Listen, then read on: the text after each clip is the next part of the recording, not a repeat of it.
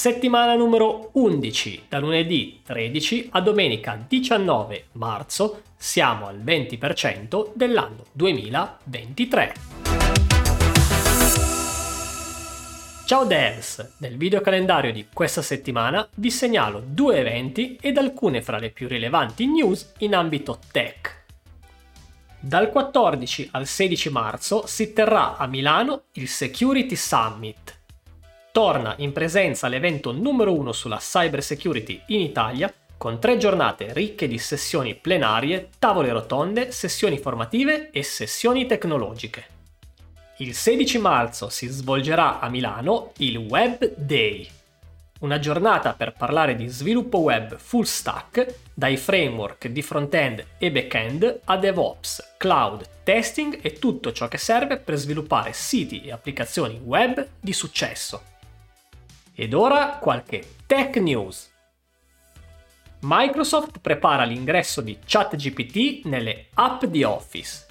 Dopo averlo integrato in Bing e in Windows 11, è atteso l'annuncio dell'integrazione anche nella suite Office all'evento Future of Works with AI del 16 marzo. L'epoca dei social network gratuiti sta finendo?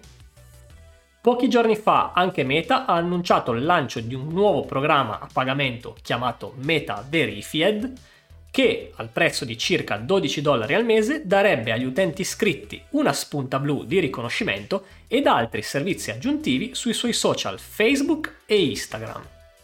Il codice atlantico di Leonardo da Vinci è ora consultabile online. La nuova piattaforma digitale Leonardo Teca è stata messa a disposizione del pubblico per esplorare il codice atlantico, la più ampia raccolta di carte di Leonardo da Vinci. Bene, anche per questa settimana direi che è tutto. Vi ricordo come sempre che in descrizione trovate tutti i link degli eventi e delle news che vi ho citato. Se state organizzando un evento e volete comparire in questi miei video, compilate il modulo che trovate nelle note di questo episodio. Per quanto riguarda il mio canale YouTube, vi anticipo che questa settimana uscirà il vlog di una terribile serata che ho passato qualche giorno fa sbagliando ad effettuare la configurazione di un mio servizio. Quindi iscrivetevi al canale e attivate la campanellina in modo da ricevere una notifica non appena il video sarà online. Ciao!